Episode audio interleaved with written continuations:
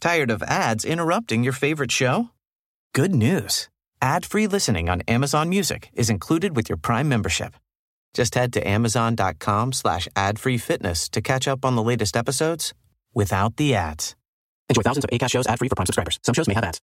Millions of people have lost weight with personalized plans from Noom, like Evan, who can't stand salads and still lost 50 pounds. Salads generally for most people are the easy button, right? For me, that wasn't an option. I never really was a salad guy. That's just not who I am. But Noom worked for me. Get your personalized plan today at Noom.com. Real Noom user compensated to provide their story. In 4 weeks, the typical Noom user can expect to lose 1 to 2 pounds per week. Individual results may vary.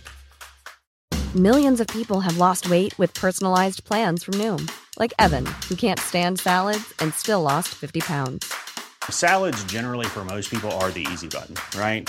For me, that wasn't an option. I never really was a salad guy. That's just not who I am. But Noom worked for me.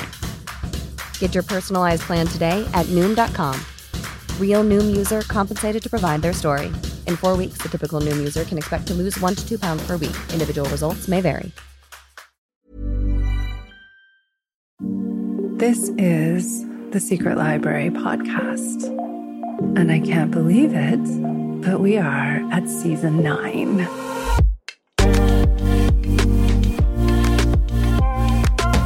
My guest this week is Craig Mod, who is a writer, photographer, and walker.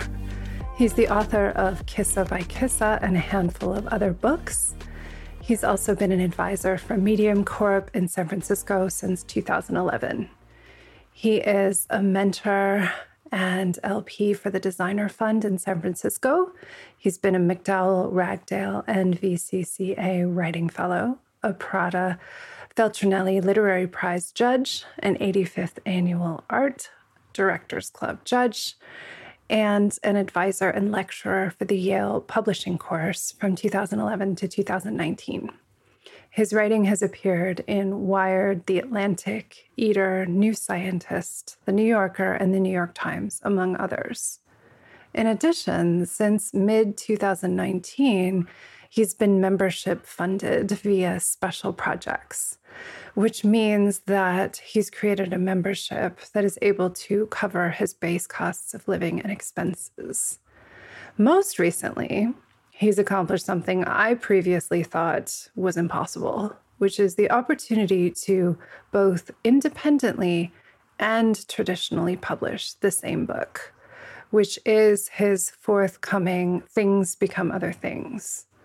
We'll talk about the nuance of this project, but let me just say that I had to cut down Craig's bio significantly to make it fit into the space I've just given it. There's so much more going on when we look into Craig's career. We start early on in his process of making books in this conversation and follow us up to the point that Things Become Other Things became a book deal that becomes a new kind of book deal.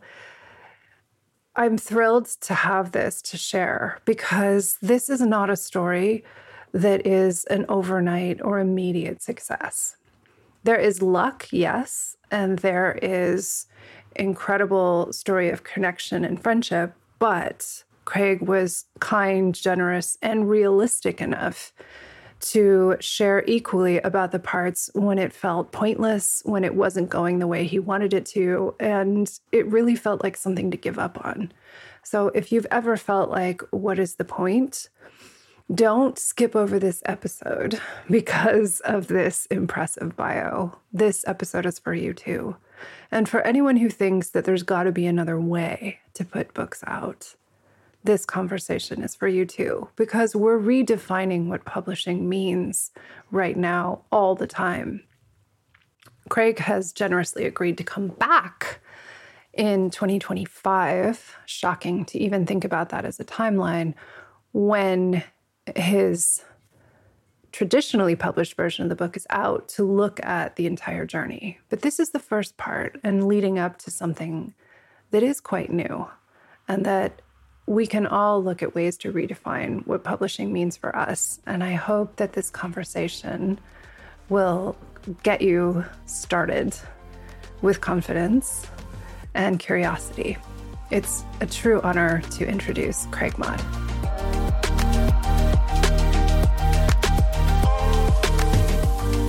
Hi, Craig. Thank you so much for coming on. Thanks for having me.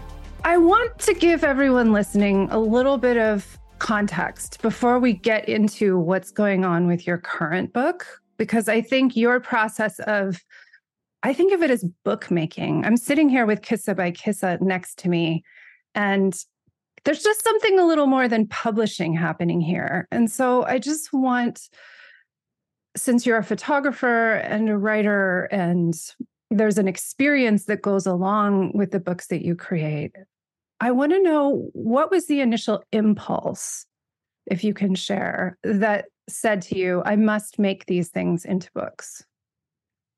Yeah, well, I've been sort of making books, not sort of, I've been making books for about 20 years now. And I would say, you know, around when I was 20, 21, I discovered McSweeney's. And I don't know if you remembered, but so I'm 42 right now. And so this is like 2000, 2001, basically. And McSweeney's was really kind of like the most interesting thing in the publishing world by far, right? Like Dave Eggers was just doing his wacky stuff. Eli Horowitz, I don't know if he was there yet or not, but Eli Horowitz would come in later and he would kind of take over and helm it and keep them being as wacky as they ever were. But like what was really inspiring about the McSweeney's stuff is like it was smart, it was funny, but they really cared about design. Like Dave Eggers is sort of one of those crushingly annoying people where, you know, he's obviously a brilliant writer and he's an amazing designer and a pretty good business person as well. You know, I mean, McSweeney's, I think, did really well as a publisher and I think continues to. Yep. But so I was looking at books like they were putting out, like Dave was putting out through McSweeney's and just getting super inspired. I mean, just, you know, 2021 in the university bookstore and just like always, you know, okay, what's McSweeney's done now? What's McSweeney's done now? And they had their, like, I guess they were quarterly or maybe monthly kind of weird packages where they sometimes there'd be a cigar box, sometimes it would be all black and white, you know, it would just be all these experiments. And it kind of really blew open my mind as a young designer and writer about what was possible with books.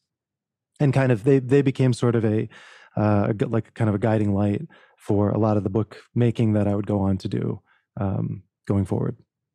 Great. Yeah, I remember there was one that was iridescent, wasn't there? I think I remember. Yeah, there was glow in the dark stuff. I mean, yeah, it was, you know, it was just fun and it was expensive. You know, like clearly they're spending a lot of money producing these things. And actually, I worked with I was an art director at a small press right out of university, and we couldn't. It's hard to remember now. Like 20 years ago, it was actually kind of difficult to get your books printed if you weren't like a real player. Like if you weren't doing big runs, you know. Now, I feel like print on demand obviously is very accessible right now, and the quality has gotten better and better. But even if you want to do offset, there are so many options and so many people willing to talk to you to do a run of 500 or 1,000. Whereas 20 years ago, we couldn't really find anyone to talk to us in the US at least. So we stalked McSweeney's and we saw that they were printing in Iceland with this company called Odie, the only printer in Iceland. And they mainly do Bibles. Oh, wow. And we approached them and we said, hey, we'd love to do a book with you. We're big McSweeney's fans. And they're like, sure, let's do it. And so one of the first books I ever worked on was this crazy book called Kuhaku that is 2-color silk screen, 1-color foil stamp on a cloth-bound book. And Odie, I didn't know what I was doing. I had no idea what we were doing. And we just got so lucky. It came out so well. And Odie was so proud of it, of the work they did. Like they were just so enamored with this book. They mailed it to designers and agencies all over the world without even telling us. And that, for me, turned into this invitation to become a judge at the Art Directors Club in New York in like 2003, 2004. When the email came, I thought it was spam. And and that was really amazing because that was just, you know, a sequence of kind of serendipitous connections, working with Odie by chance because we were kind of stuck and liked McSweeney's, and then Odie getting excited about our work. And then one of the people, the design agencies that got Kuhaku, was so impressed, they reached out to me to come and be a judge, even though I had literally done nothing in the design world of note. aside from produce this one book. And that trip was sort of life-changing in some ways. I mean, I felt like an imposter, and I felt like I definitely shouldn't be in this room. I shouldn't be judging anything, that's for sure.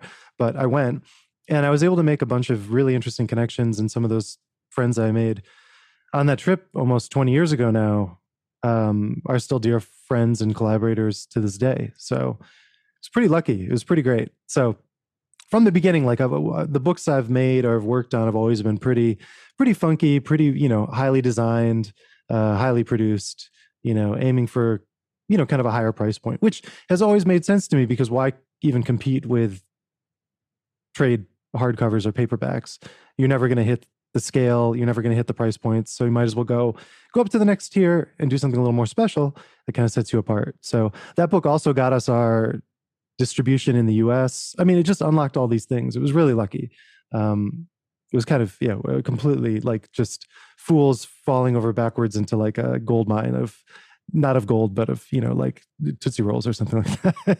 We didn't make any money, but it was fun. And we connected. Yeah, of inspiration or connection. And so if we fast forward, so you were working with all of these other people, working with a small press, creating books, and then now being based in Japan and starting special projects. How did you evolve from working within someone else's press to essentially creating your own now? Yeah, so what I was doing that, I was living in Japan already. So I was, I've been in Japan for basically 22, 23 years now. And so I was art directing basically remotely. And yeah, I mean, I worked with that press for 4 or 5 years. It just kind of outgrew, I sort of outgrew what we were doing. And I had just bigger ambitions. And so kind of went separate ways. And I have always just kind of reluctantly produced my own books. So I did Art Space Tokyo, this book, Art Space Tokyo, and we kickstarted that. We were one of the first Kickstarter books. This is 2010. So Robin Sloan did the first Kickstarter book, and then we did Art Space Tokyo about 6 or 7 months after Robin did his book. I think it was Annabelle Scheme, I think was the name of the book that Robin did. And that went really well. We didn't get hundreds of thousands of dollars, or millions of dollars that people get today, but we got, I think $30,000 or $40,000, which felt insane to get in 2010. And so did that book, distributed it. I don't even remember how we distributed it. I think how did we sell it? I think it was all just direct. I mean, I think I was going to the post office. It must have been at that point. Yeah. Yeah, because they're really, even fulfillment centers didn't even really exist back then for independent people to use. So, I worked on that book. You probably blocked it out. Dude, it's so traumatizing. Anything to do with fulfillment, people are like, whenever they tell me about a project they're going to do, I'm like, be ready. The most painful thing is going to be putting stuff in boxes and shipping it. Yeah, alert your friends now. Do whatever you can to not do that. Anything you can to not do that. And so I've kind of always worked on projects like that. And in 2011, 2012, 2013, I was doing one-off books. So I do just a one-off blurb book. And then in 2016, I had been doing all this walking, and I started doing quote unquote serious walking from 2013. And I'd done 3 years of it. And I was kind of like, oh, these walks are incredible. When I'm alone, it's incredible. When I bring someone, it's also incredible. We have all these amazing conversations. I wonder if there could be an artifact that we could produce out of this walk that would somehow capture the experience. And so I invited Dan Rubin, a photographer and old friend, and Matt Mullenweg, actually, the founder of WordPress, came out too. And the three of us went on this 8-day walk. And Dan and I photographed, and then we hid in a farmhouse for a week, and we put together a book. We needed strong rules, so it didn't spiral out forever.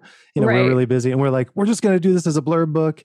And then we kind of put it together, and then we're like, well, the blurb book stuff wasn't really working out. They were kind of being inflexible about certain things that was kind of being annoying.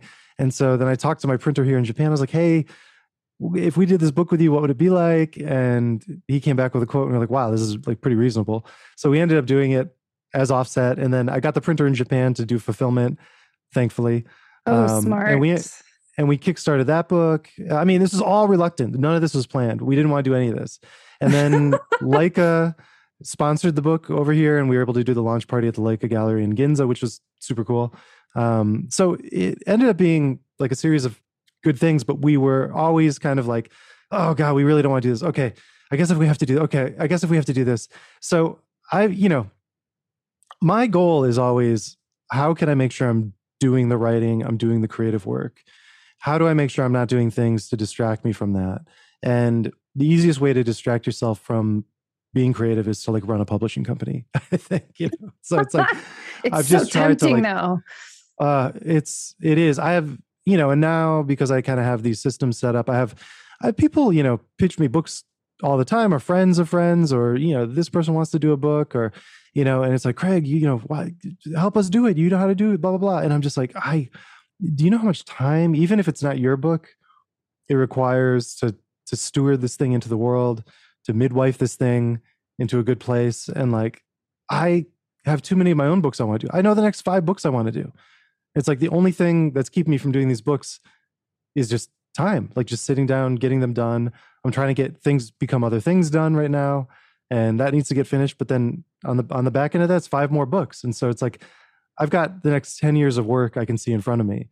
And so when someone says, hey, do you want to do our book? I'm like, look, unless you're, I don't know who it would have to be for me to do their book. It would have to be, I don't like, I have no idea who, you know, I don't know. I can't even think of a celebrity that would come to me and I'd be like, all right, I'll drop everything to, let's do this together. You know, it's like the guy, what's his name? He ghost wrote Will Smith's book. The guy who wrote the Subtle Art of Not Giving a Fuck or something like that. Yeah, oh, that yeah, book that yeah, did yeah, really yeah. well. Mm-hmm. I forget his name, but like Mark Manson? I remember hearing, yes, mm-hmm. that's it. And I remember hearing a podcast where he got called to do Will Smith's memoir. And I just remember thinking like, oh my God, I don't know. You couldn't pay me enough to do that. It's like, it's just because it's true. It's like, it just sucks your life force out. You're giving your life force to something else, you know? Yep. And you have to know which part of the process is the part that you love. I mean, we all know that we probably didn't get into this to stuff envelopes and take them to the post office. So that one's easy to give away, but it's hard to balance out, okay, how am I going to pay for my life and continue to live the life that I want and also be able to do the kinds of projects I'm excited about? I think that's a tough, hard, it's a hard line to hold.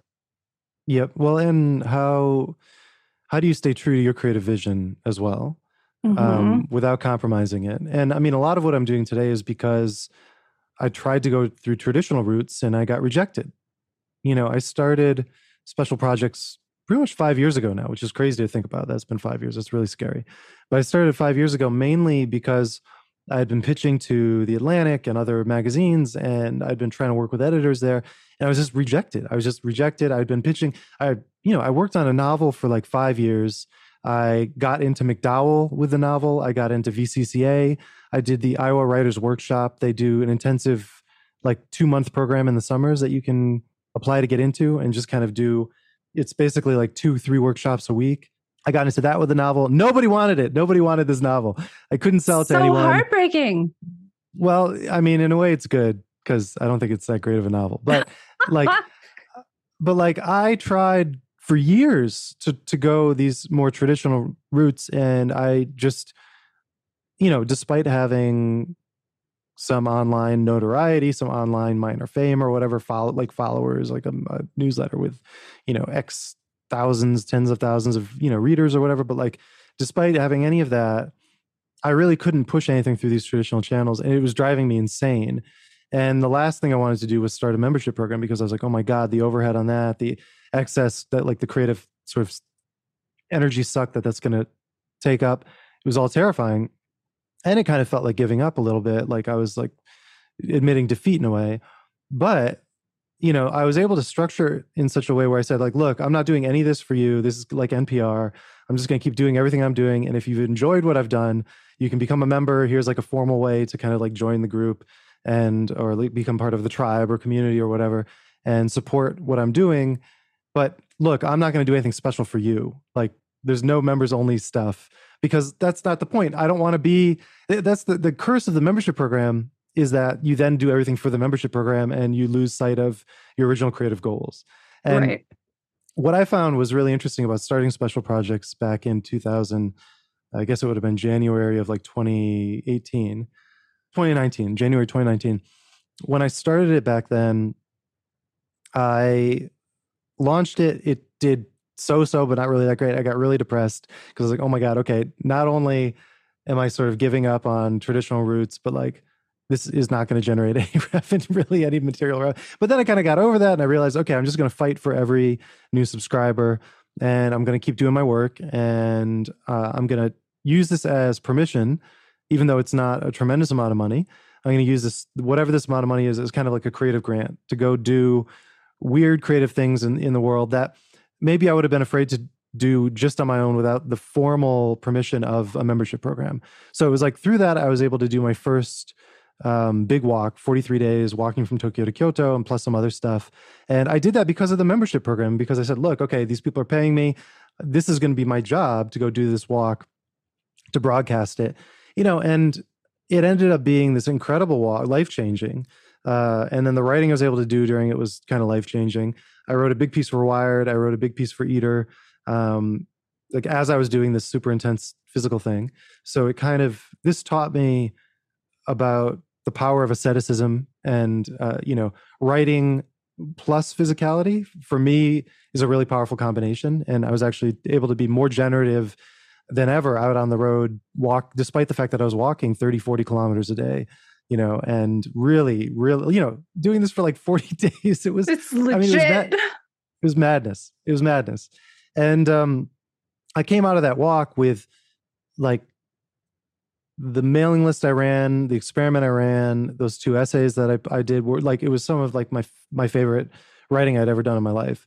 And then I was able to take that work and turn that into Kissa by Kissa, and, you know, rework a bunch of that. And then when the pandemic hit and the year kind of shut down, I was like, okay, let me make this book. And again, Kissa by Kissa was going to be a blurb book. I was like, okay, let me just do like a, like quickly knock out some kind of blurb book. But then with the pandemic, I thought, okay, well, I have more time. I can't go anywhere. What if I did this, you know, more formally with an offset printer here and formed a new relationship and went to like an even higher quality kind of obsessiveness of book production? And lo and behold, it worked out. That ended up being a really good decision. Oh, it's so beautiful. I cannot imagine it as a blurb book. I've got it right. Can you hold up? Is it there with you? Mm-hmm. So you've got one of the originals. I don't know if that's first edition or second edition. I think it might be first. Is it signed in the back? Did you sign it? No. Okay, so it's second. Second. But you're early. We're early. Yeah. We're early adopters over here. But I can't imagine like with the beautiful visible binding and the linen cover. I'm sorry you all can't. I wish I could like create a virtual space where you could all touch it, but it is a thing of beauty, this book. Buy it at shop.specialprojects.jp. There will be a link in the show notes, not to worry. Yeah. And so it became that, which is... Well, and what was really interesting about that is with the 2016 book with Dan Rubin, Koyabound, like we produced 1,000 of them. We were selling it for $100. You know, because of everything I did in the publishing world, I understand how that price point works or doesn't work.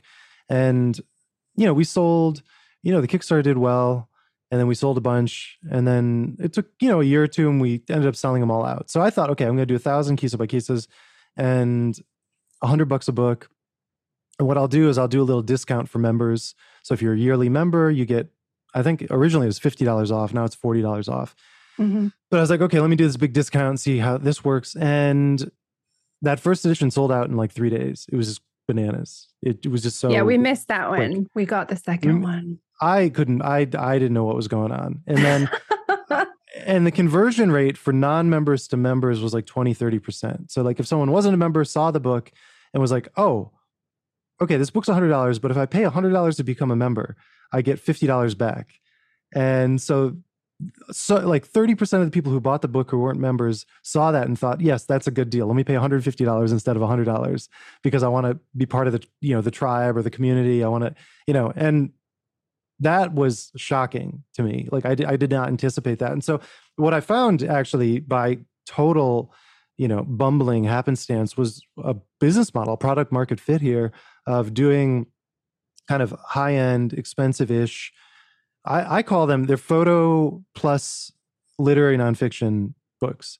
So it's literary nonfiction, essay, vignettes, you know, linked, mostly linked, some a little, you know, a little bit, maybe a little bit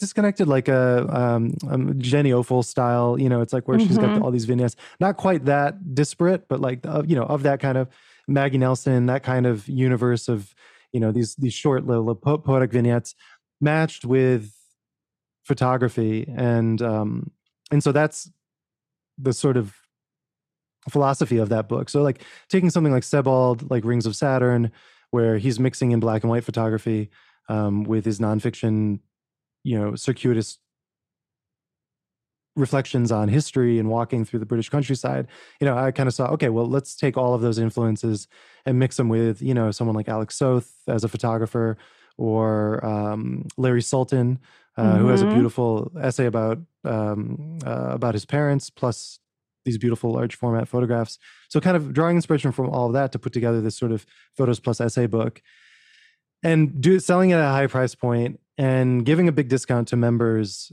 Like that, just everything kind of came together there in this way that like, I feel like I've been working towards for like 20 years. And it was like, whoa, okay, this is cool. This is great. And that was like a really beautiful surprise of the pandemic. And, you know, since then I've just been doing more walks that are all essentially drafts for future books. And I started working on this next book 2.5 years ago with the intent of finishing it 2 years ago. So I thought it would be done in, because I went on this big walk for 30 days and I wrote, it's like 35,000 words. And I was like, okay, this is the book. I just need to edit this. And then I'm just going to like knock it out. And I started that. Famous last words. The I'm just going to knock it out is the most brutal thing we could say to ourselves. Yeah. So my whole life is just a series of self-deceptions. Like anything that I've gotten done is only because I've deceived myself into doing it. Like that's truly the trick, is to just go, oh yeah, this is just going to be a month. And so September 2 years ago was when I started, and the book is finally coming out in Fine Art Edition at the end of November. Finally. I hope. Yes.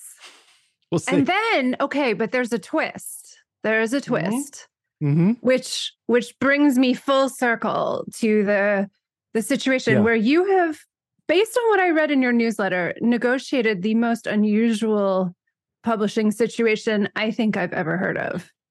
Yeah. I did not know this was possible. It's like an albino tiger. Here it is. Getting to produce the book yourself, and yet also a big five deal simultaneously. Okay, how did this happen? We must know.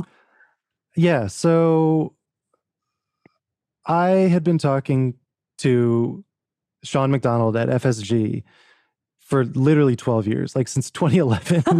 We've been getting lunches, and I've been, you know, I've had so many lunches and coffees with Sean, and I just thought, okay, I'm just getting what if when I finally get a book that someone wants over there in New York, I'm going to sell to Sean, and that's great. A bunch of my friends have done books with Sean. He does beautiful work. Like I respect him and, you know, everything he's producing so much. So like I got a year and a half into producing Things Become Other Things, and the book just kind of shifted, right? So the story shifted. It went from being just about a walk to being about this childhood friendship, this relationship with this kid that I met in first grade, and we became best friends. And it became, it sort of grew, the cast of characters grew. And then one of my readers who became my editor for this Fine Art Edition, Ali Chance, he's an amazing writer and editor in London. And, he was reading it and he was going, hey, who's this kid Brian? Like this kid Brian kept popping up. He's like, this kid Brian's really interesting. What's going on here? I was like, oh man, like this is going to have to be the Brian book. Shit. Like I'd been thinking about writing the Brian book for like basically 25 years. Wow. Because, and I don't know how, I'm trying to figure out how much to like talk about this, because it sort of spoils the book a little bit. But at the same time, you kind of, I don't know, you kind of get the sense of this when you start to read the book. So I'm just going to kind of say what happened to Brian. So we were best friends in elementary school, like brothers. He had two sisters, but I had no siblings. I'm adopted. So I always was just enamored with his family. And I just wanted to be, you know, part of the Brian crew. And we just loved each other. And it was this amazing friendship. And then I tested better in school. He tested worse. My town is kind of fucked. It's this sort of down, it's economically depressed, blue-collar American town. Everyone kind of worked at the airplane engine factory. My grandparents met at the airplane engine factory. My parents were sort of almost like an arranged marriage at the airplane engine factory. It's pretty weird. This like factory really kind of ran. There might be a book in this one too. I'm just saying. The airplane engine factory book, just saying. Could be. End of the queue, maybe. End of the queue, but so, still. So 1980s, the town is not, you know, I think the town peaked in probably the 60s, 70s in terms of like being able to have a great middle class life. And then the 80s, it sort of fell apart with Reagan and with jobs kind of moving south or to China. And I guess China came a little later. This is more, everyone was moving south for tax reasons. And so anyway, the situation wasn't super great, right? And so if you go on like Zillow and you type in an address, it'll tell you, it'll like rank the middle schools and high schools around that address. Oh, yeah. And so if I go to Zillow now and type in my home, the house I grew up in, my high school. So like one is like, you're going to get shot in the face and learn nothing and not graduate. And 10 is like, everyone goes to Harvard. So my high school was a 2 last time I checked. Oh, wow. And, yeah. So it was like, it was way down there. So like, if you weren't, I was really lucky. I tested well somehow. And I was able to get into sort of the more advanced classes. And they had the gifted program back then. I'm sure they don't call it that now, but like, I was very, very lucky to kind of get into that track. And my friend Brian didn't test well. He got pushed into this sort of, you know, the shop class stuff. And he ended up just going in this other direction in middle school. And he ended up going to the alternative high school for kids that had like disciplinary problems and stuff like that. So the system really cleaved us apart.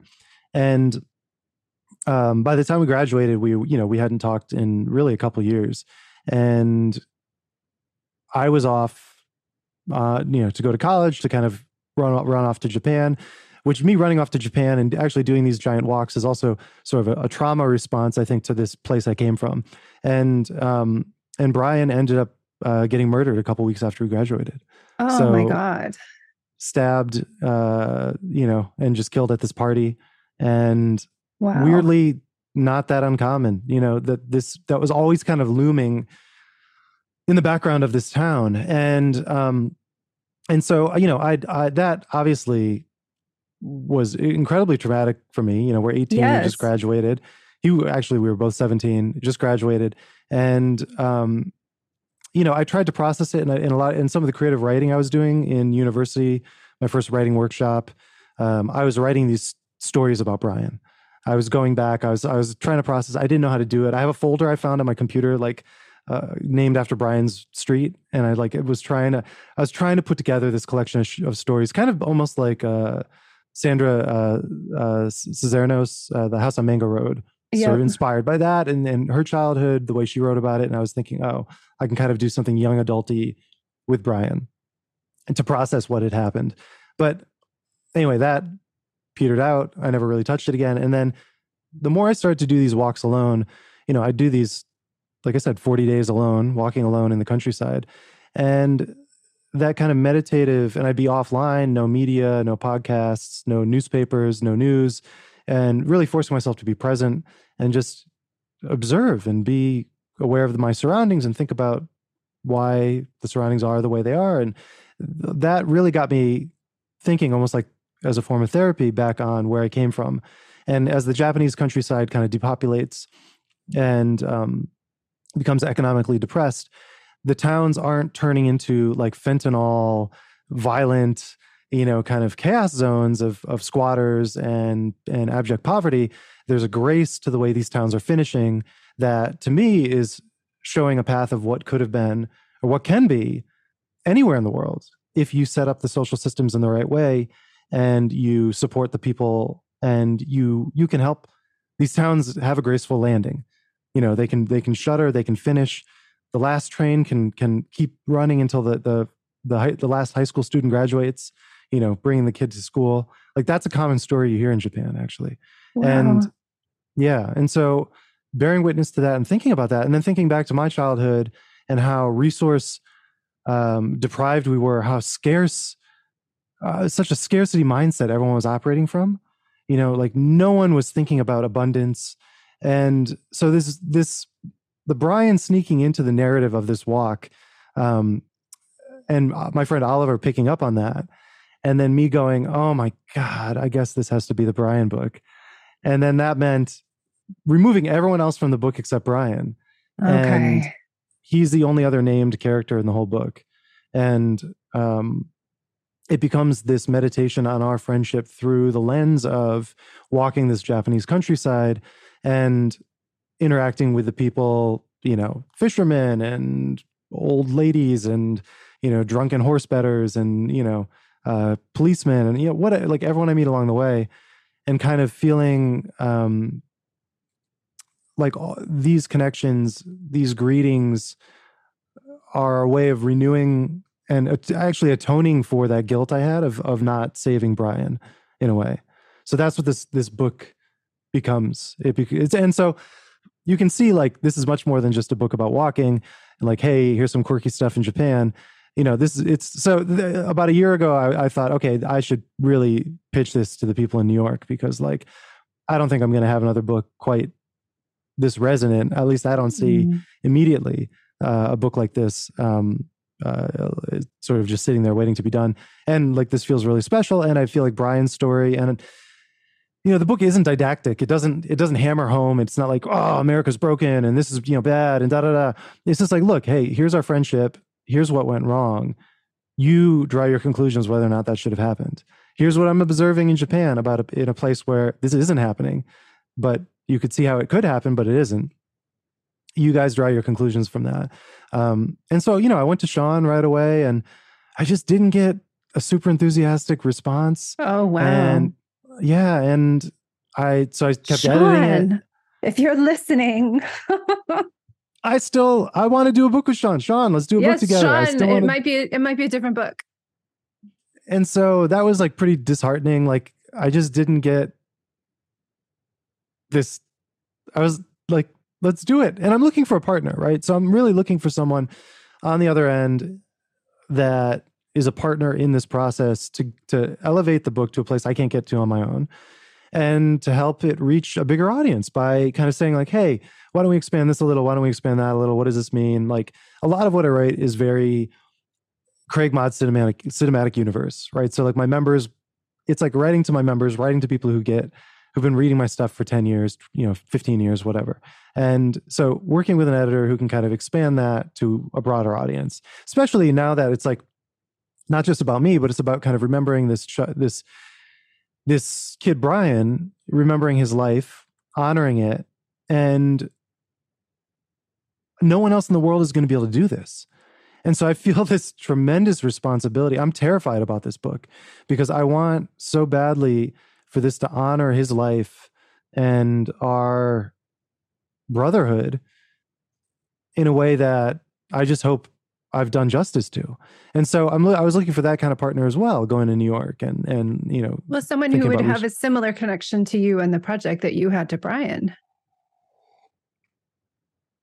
Yeah, just someone who goes, I get it. I get what you're doing. I don't want to change the structure. It's got kind of a weird structure to it, but I think it really works. And anyway, in March, I ended up going to New York for this conference, and I kind of tacked onto it all these other publisher meetings, you know, and I went to, you know, I was talking with agents. You know, by the time I landed in New York in March, I'd been rejected by like 30 agents.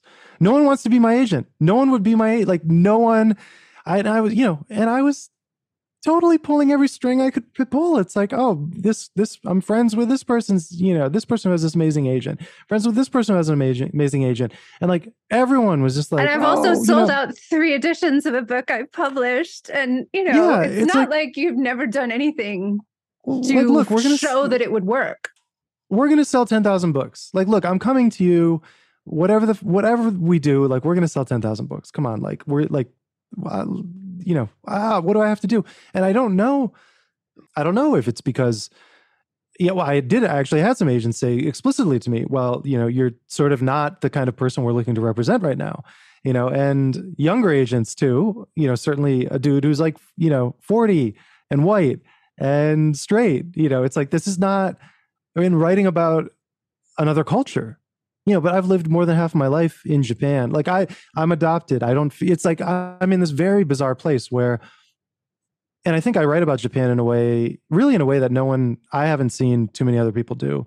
And I think I'm able to come to it with enough self-awareness where I'm not applying this sort of annoying expat lens to things, where I have embedded myself in a way that feels honest, but also not artificial.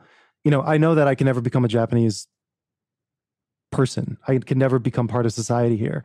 And so I embrace my position without malice. If you look a lot of writers who've lived in Japan for a long time, who've written about Japan, there's a tremendous amount of malice and anger kind of underneath what they write.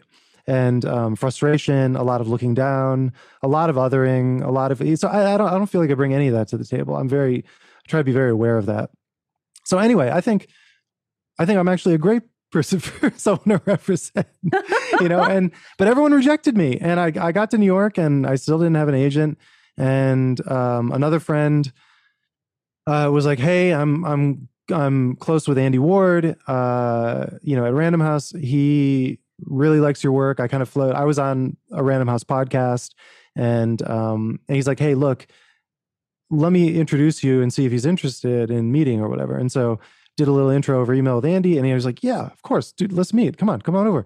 So I had a meeting with Andy. I had a meeting with a couple other people. I had a lunch with Sean, and I went to New York, and I met up with Andy. It was Andy Ward and Ben Greenberg, and it was like one of the greatest publishing meetings I've ever had in my life. Oh, yes. I go to the Random House office in Midtown, and I've been there a few times before. I go to Andy's office. It's me, Andy, Ben, and we're just up there. I brought Kissa by Kissa. You know, I was like, look, this is the kind of stuff I make. Here's the pitch for the next book. And it was just, the energy was like, yes, let's do this. And, you know, it's like, Andy's, you're doing George Saunders. You know, it's like, I'm like, hey, dude, I'm just grateful to meet you. And for your stewarding of someone like George into the world and supporting his work and giving him like his kindness and philosophy and openness and his like open heart that you feel kind of present on everything he does on every page. I'm just like, this is an incredible thing that you're multiplying at scale in the world. So thank you. So we had this incredible meeting, and they said, great, send over the latest manuscript of Things Become Other Things, and we'll get back to you. And you know, and then I met with Sean, and I said, Sean, do you want to do this? And he's like, yeah. But in the end, I was like, great, can you send me like a proposal for what we could do together? And I mean, I think he's just really busy. He's just got he never sent anything. So, you know, and I'm not saying this with frustration or anything. I'm not trying to like throw Sean under the bus. I'm just saying this because as an example of, I think it can be very confusing to people, to writers in the world, navigating agents, navigating editors, navigating these relationships. And they sometimes don't make any freaking sense. You know, it's no sense at all. I've been talking with Sean for so long, and, you know, even though, and I consider us like good friends, you know, it's like, hang out. It's funny. He sends me books. Like I'm grateful to get all these things. And, you know, even in that context, someone can be so overwhelmed that they can't follow up in a way that feels like, okay, they're really into this. And Andy and Ben also didn't follow up. Nobody followed up. And so I went to New York. Okay, so how long, at what point do you feel like, this is March. Okay, so when did you go? What is the timeline here? So this is March. I went at the beginning of March, did these meetings. No one got back to me. Everyone rejected me. As far as I was concerned, I got like 2 or 3 more agent rejections when I got home from there, you know, over. So this email. Is now what, April? It's like beginning of April. And okay. Honestly, like, you know, I wish I could say that these rejections didn't hurt, but they drove me to total insanity. Like they hurt so badly. And it wasn't, it's not about validation, because it's like, whatever, I've got readers and I know I can sell these books and that I got this, you know, whatever. Like I don't need validation. I've done McDowell, I've done VCCA, I've done Ragdale, the Iowa Writers Workshop. It's like, I know I can kind of like, whatever, spar in the ring. I've got enough going on that I'm not worried about that. But what I realized, it kind of came to light, what these rejections were touching was that I really, really, really, I just want to partner in this process so badly. Yeah. I just so badly just don't want to be doing this alone anymore. And I just was so exhausted. You know, it's like, I've been carrying and running all of this stuff and producing all these books on my own. And really, like, I was just like, guys, I'm not asking for the world. Like, I just want someone I can hop on the phone with and like someone that can guide me a little bit. And like, no one was there. And actually, you know, this is a reflection. This is a childhood trauma kind of manifesting as well, because if you look back on our town and the infrastructure of that town, like we were unsupported. Me and Brian did not have people there for us either. And a big part of our friendship was generating this kind of safe space to exist in and being there for each other, because we didn't feel like our parents were there for us necessarily, or other adults in the town were there for us. And so, you know, that was kind of those wires, those like open wounds were being touched. And it really, really, really, really, really, really, really, it really got me. It really hurt. And I kind of had this like 2-3 day moment where I was like, I'm done. I can't do this anymore. And my friend Ali, I have like 5 readers that I love and trust and have been reading the book. And Ali, I've known for 23 years. We met here in university in Tokyo together. And he's just been one of my dearest friends and one of the smartest people I know and one of the closest readers.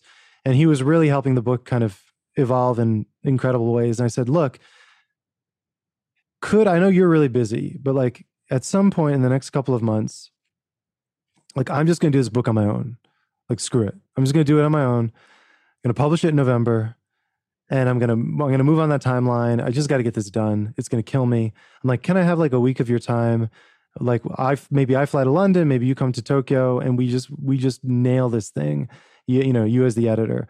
And he said, oh, I'm going to be in Japan in like 2 weeks. And I have a week that's completely free. I'm there for you. And it was like, honestly, it was so like, good. It was kind of one of the kindest things anyone's ever done for me in my life, you know. And it wasn't like out of, you know, sympathy, or it wasn't out of like pity. It was like, no, he's like, look, I love this book. I love this project. I want to see it happen. And I'm happy to be there for you. And so he came and he stayed in my studio here. And we did like the most intense editorial week of my life. And the book at the beginning and the end was a completely different creature. And it was just so much better. It was just like, okay, this is really interesting. And so that was April. I kept working on it in May. And then in June, I, continued to work on it. Meetings with my printer, okay, getting press time, starting to put in orders for cloth, for paper. We had to get all those orders in by the beginning of July. And then I did one of my pop-up kind of newsletter adventures, and I did this jazz tour at the end of June into July for 3 weeks. And just as I'm about to head off on that, I get an email from Ben Greenberg at Random House, and he goes, hey, one of our senior editors read Things Become Other Things, and she loves it, and she loves to talk to you. And I was just like... And you're like, wait, what? I was like... okay, all right. I'm about to head off on this jazz tour. I'm going to be doing so much writing. It's going to be so intense. And I was like, all right. So 3 days later, I'm like off on the tour. I'm in this hotel. I do a call with Molly Turpin. And like, it's just a great call. And she, Molly's saying everything right about the book. And she like had an old manuscript even. So like, she's talking about the book that was pre super intense editorial week. And plus all the other rewrites I had done. And I said, look, oh, it's so much better now. And, she's saying all these things. And I said, like 45 minutes into the call, I go, look, what are we doing? Like, I got to be honest with you. I'm publishing this book in November. Like, look, I went out, I pitched to everyone. Nobody got back to me. I got rejected from everyone. I don't even have an agent. Like, I don't know what to do. I got to get this book out. Kissa by Kissa, she was holding it. I was like, look, I've sold 4,000 copies of that book so far. We're going into our 5th printing. Like, I'm going to sell 5,000-6,000 copies for sure at $100 a pop. And she was just like, oh my God, what? You know? And I was like, look, I've got to keep things moving. I can't sit in this weird Bardo Netherland of nothing where no one gets back to me from New York. You guys are like taking me out to nice lunches and then like not returning my emails. You know, it's just like, I've got to move on with my life. I can't stay in this kind of like supplicative position with you guys. Like it sucks. And I said, so look, I'm producing this book. It's going to come out in November, fine art edition. Do you want this book? Like, what are we doing on this call? So I said, like, why are we talking? Like, yeah, this is great. I've done so many talks like this with people who are like, yeah, I love it. And then nothing happens. So like I said, Molly, what are we doing? She's like, yes, we want the book. Ben loves it. I love it. She's like, let me talk to Ben and let's do a call in like 2 days. And I was like, all right. So I'm doing the jazz tour. I'm super busy with that. 2 days later, we do a call with Ben and Molly, and they try to talk me out of doing my edition. And they were sort of like, well, they were like, what would we have to pay you? Like, would this advance, be enough to like, have you not do it? And, at that point I was like, not really. Like, yeah. I don't think you can pay me enough because like, look, here's the numbers, plus memberships, plus that. I'm like, it's really financially almost impossible for you to, especially for a book like this. Come on. Like what, yeah. what would be a generous advance for a book like this? Like you guys, it's going to be really hard for you to hit the number that you'd have to hit for me to go, okay, let me put this aside. And like, especially considering how far we've taken it, the place that it was in terms of production. And I said, look, guys, these aren't competing editions. Your edition, like a hardcover at a $30 price point or like a $20 Amazon discounted price point is not competing with my weird $100 fine art edition. Like those aren't competing editions. And like, look, I'm not going to sell that many of this $100 book, but if we do a great hardcover together, not only do I might like, I don't know this for sure, but like, I'm pretty sure, look, we're going to push it. We're going to push 10,000 copies. I will bang the drum. I will pull every string. I will go on every podcast. Like I've gone on a walk with Tim Ferriss. Like we've walked together for a week. Like I'm going to make that, I'll fly to Austin. I'm going to I'll put a gun to Tim's head or I'll slip some ketamine into his morning oatmeal or whatever. Like his bulletproof coffee. Yeah. I'm going to I will pull every, for a Random House edition, like we will sell this book. And I think everyone who buys the fine art edition will also buy the hardcover edition because these are super fans, right? Like, and these, it's also a great gift. Like, if you are the sort of person who, like me, is clutching the fine art edition and you want to share it with others, how wonderful to have that option and how wonderful to bring people in who maybe can't buy $100 book, but would very much love the story. For sure. And it can be a different book too. It expanded and written with a broader audience in mind, rewritten in bits. And you could kind of see the gears turning like, oh, maybe this is possible. And they came back. Well, they said, how did it go? What was the sequence? I think they're like, okay, let's do another call. And I think we did another call. And on the other call, they're like, okay, we want to do this. You can do your edition and we want the hardcover edition. And I said, great. And I was like, I don't have an agent. There's someone I've been talking with that would probably like be my agent wing person if I needed them for this deal, because I feel like I should have someone, representing me because I don't know anything about this. And they're like, oh, okay. Yeah. Great. So I reached out to David McCormick, who he's been in the industry for 30 years. Lisa Brennan Jobs, who has become a close friend. He represented her for her book, Small Fry.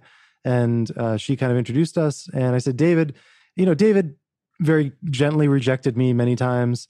And but he said, you're like, well, would you do anytime... it if I have a deal at Random House? Yeah, so he always said, like, look, this sort of changes things, doesn't it? If you need advice, you can always call me. And I said, look, like, dude, I got a deal. Like, I'm just going to give you the, like, basically, this is an easy way to make a bunch of money. This is free money for you. Yeah, you don't have to do anything. And he was like, great, let's do it. David is, like, also the most terse human being in the world. Like, our phone calls are, I don't think we've ever spoken on the phone for more than like 90 seconds. Like, there is no chit chat with David. He's just like, gonna get it done. Okay, what do we need? This, blah, blah, great, boom. And so they started going back and forth, and then we got an offer. And this is all within, so from that first call, from that email of Ben being like, hey, we're interested in the book, Molly wants to talk to you, to getting an offer, I think it was like 2 weeks. Awesome. Which feels fast for that industry. Oh, yeah. That is like lightning fast.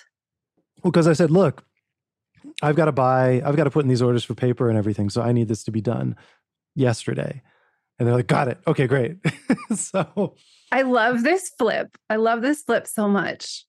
And there's so many things that this situation flips. This story is so good because so many people, I mean, myself included in the past, have thought, I don't want to put something out myself because I have to wait if I want to do this with the wingman, with the publisher partner, when in reality, you're having done the exact opposite is what got you there eventually. Yeah, just by luck and not being, I was in a position of great power in the sense of like, look, I'm either going to do this on my own and I'm going to sell 5,000 to 10,000 copies of this book on exactly the terms I want to sell it on, produced in a way that no one in the world will produce it to this level of quality, working with an editor that, as far as I'm concerned, is one of the best editors in the world that I can work on. Like, there's no compromise for me in doing this on my own, except it doesn't have the potential reach that going with like Random House has. That's the only thing. But like, as far as I'm concerned, look, I've been so burned by the industry, by traditional venues and whatnot, that I really didn't feel like, oh God, this is my chance and da da da. It's like, look, I felt that for a decade and nothing worked out. And so I had to produce all this. I had to just do this on my own. That's why the agent rejections hurt so badly, because I was really tired. Like, it'd been like a long time, a lot of work, a lot of rejections. And so it was a very, very lucky, super privileged position to be in. But also, like, I wasn't being a jerk about it. I was like, look, like, you guys, that was one of the greatest conversations about a book I've ever had in New York. Molly, I love the work that you're doing. I respect the work you're doing. Everything you've said about my book is exactly what I want an editor to say about it, who's going to help expand the reach of it.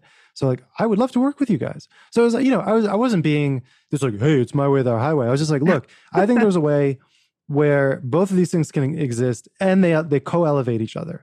Like, my hardcover, my fine art edition is going to elevate the hardcover trade edition. And then obviously the better the trade edition does, the better like my special edition will do for people who really love the book, who want to find, it's almost like like behind the scenes in some ways of getting my edition and seeing what it becomes with the hardcover is kind of really interesting. So we were just, I was in a lucky position, and I had kind of set everything up, and I had proved it's possible with Kissa by Kissa. So it wasn't like theory. It was like, look, here's the numbers. These are my books. Like, here's my business books, I'm in a good position. So yeah, it was just the timing and everything was good, and the deadline had to be tight. So that all kind of came together. And then it took us like 2.5 months to finalize the contract, though. It was really stressful. Like, we announced it at Publishers Marketplace like 6 weeks before it was finalized, because the legalese around allowing me to do my edition. Right. No, they had never written a contract like this before.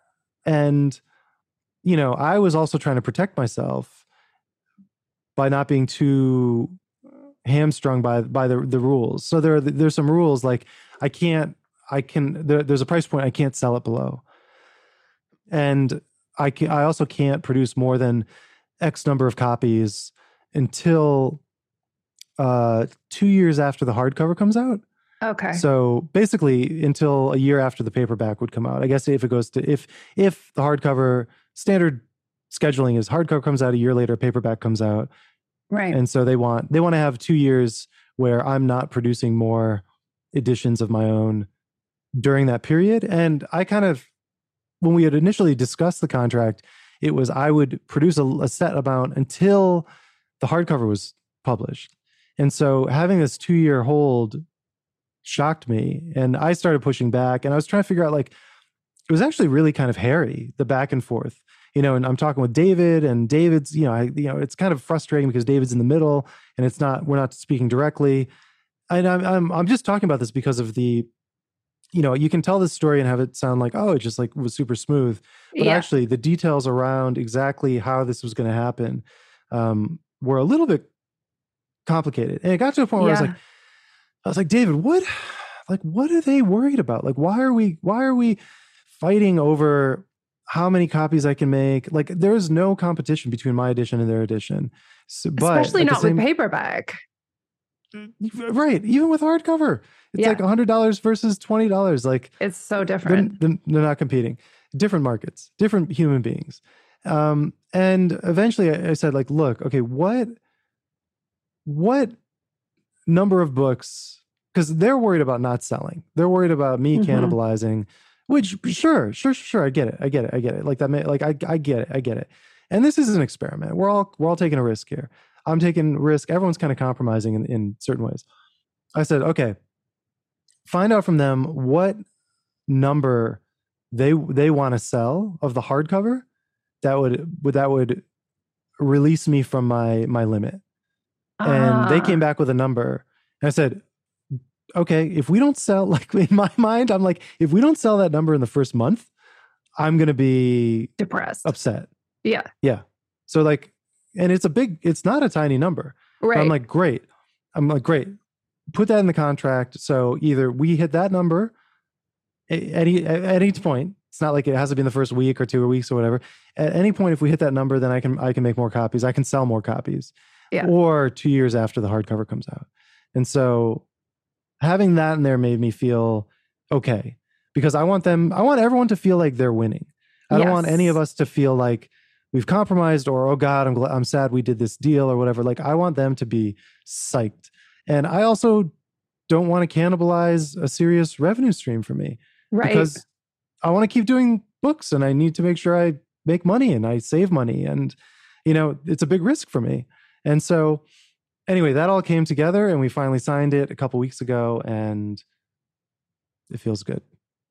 That's so great. And also the other thing too is that by creating this model, it opens up the possibility for other people to, this may be an experiment that works for creators as well as publishers going forward. My ideal situation is every book I do is in this format. And if we plan it better, we can release at the same time, you know? And so, like, right now, the release gap between my edition and the hardcover is going to be like 18 months. Wow. And just because, like, if you think about it, yeah, like, Molly had to get me her notes. I literally just got her notes today on the manuscript. And so we want to expand it by 30-40%. Okay. And it's not a big book. It's like 35,000 words, 40,000 words. And so, we'll, you know, 55,000 words feels like it'd be perfect. I like shorter books anyway. I think like 35-40,000 words is an incredible, like, if you're dense about it and you kind of are working in the poetics of, like, Jenny Ophel and Maggie Nelson, stuff like that, like Michael Ondange, you can do a lot with 35,000, 40,000 words. And so I don't want it to expand very much more. And Molly doesn't want it to expand very much more than that. And so I've just got her notes. And my plan is basically January, February, March is to just do that expansion, working with her. I already have a bunch of notes for things I already want to expand. And I have scenes already. I want new chapters I want to write. Chapters I've already written, actually. And so I can already see how it can kind of expand. But that's going to take 3 months. And then it's March, and then you want, next year's an election year, so you don't want to be coming out in the fall. No. And because everyone's kind of trying to avoid the fall, the summer is super loaded next year. And so that feels busy. And so also, if you're going to go with a big five publisher and you want to really lean on their marketing machine and their PR machine and their salespeople, and you want to give them enough lead time, you really got to give them a year in advance. So start getting those advanced copies, April, May, to the salespeople, having them pitch to Barnes & Noble, blah, do all that stuff, right? And so in order for that to all happen, I mean, a pub date of like March 2025 kind of makes sense. That's really the earliest it can be. Given. And meanwhile, yours is practically out the door as we're recording. Yep. Hopefully we're ironing out final cover kinks. I mean, when this is the other thing is that when you produce your own stuff, it's like the amount of overhead and production complications, like there's always something. It's so stressful. So we're kind of solving this weird cover problem that we were having. And I think we figured it out, and I think we have a path forward. So that's getting done, but it does push the timeline out a couple weeks. Mm-hmm. But I think we're going to be able to hit delivery at the beginning of December. So the plan is to go on sale basically like November 22nd and start shipping a week later. And I think we're going to hit that. But that's in like a month, which is terrifying. There's so much work I have to do to get that done. But by the time this episode comes out, you'll be through it. I hope. Yeah, I can't even like the distance. I can feel it. I can feel it. The number of things between right now and this book shipping to people, like time dilates and expands, and it feels like 40,000 years between now and then. So, you know, the Random House edition is like, okay, like that'll come out in like 46 eons. Like it feels so far away.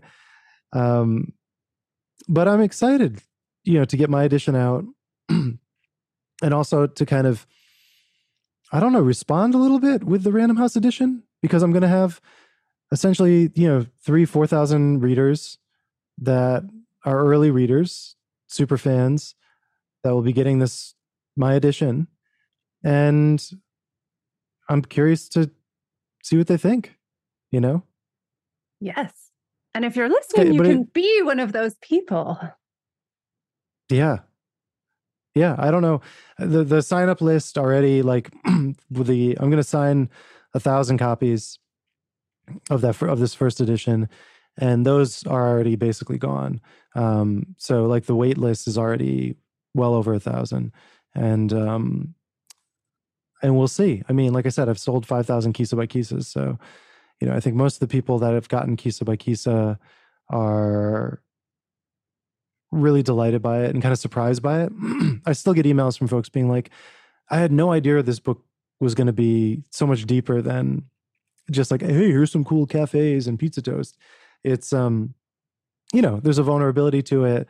I think there's kind of openness to it. And like, if you liked anything, any aspect of that, of Kissa by Kissa, the Things Become Other Things is that times 10 million.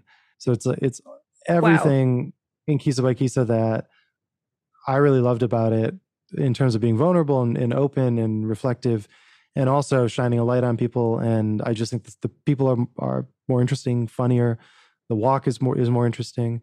And the reflections and this friendship, I think, you know, elevating this kid Brian and his life and our connection. I think it's pretty cool. I think it's a pretty cool story. So I'm really excited. I can't wait. Well, we could go on and on for days, but I think that's the perfect point to let everyone run to your site and try to grab it and get on the list. I'm so grateful we got to hear this whole story, and thank you so much for coming on to share it. Thanks for having me.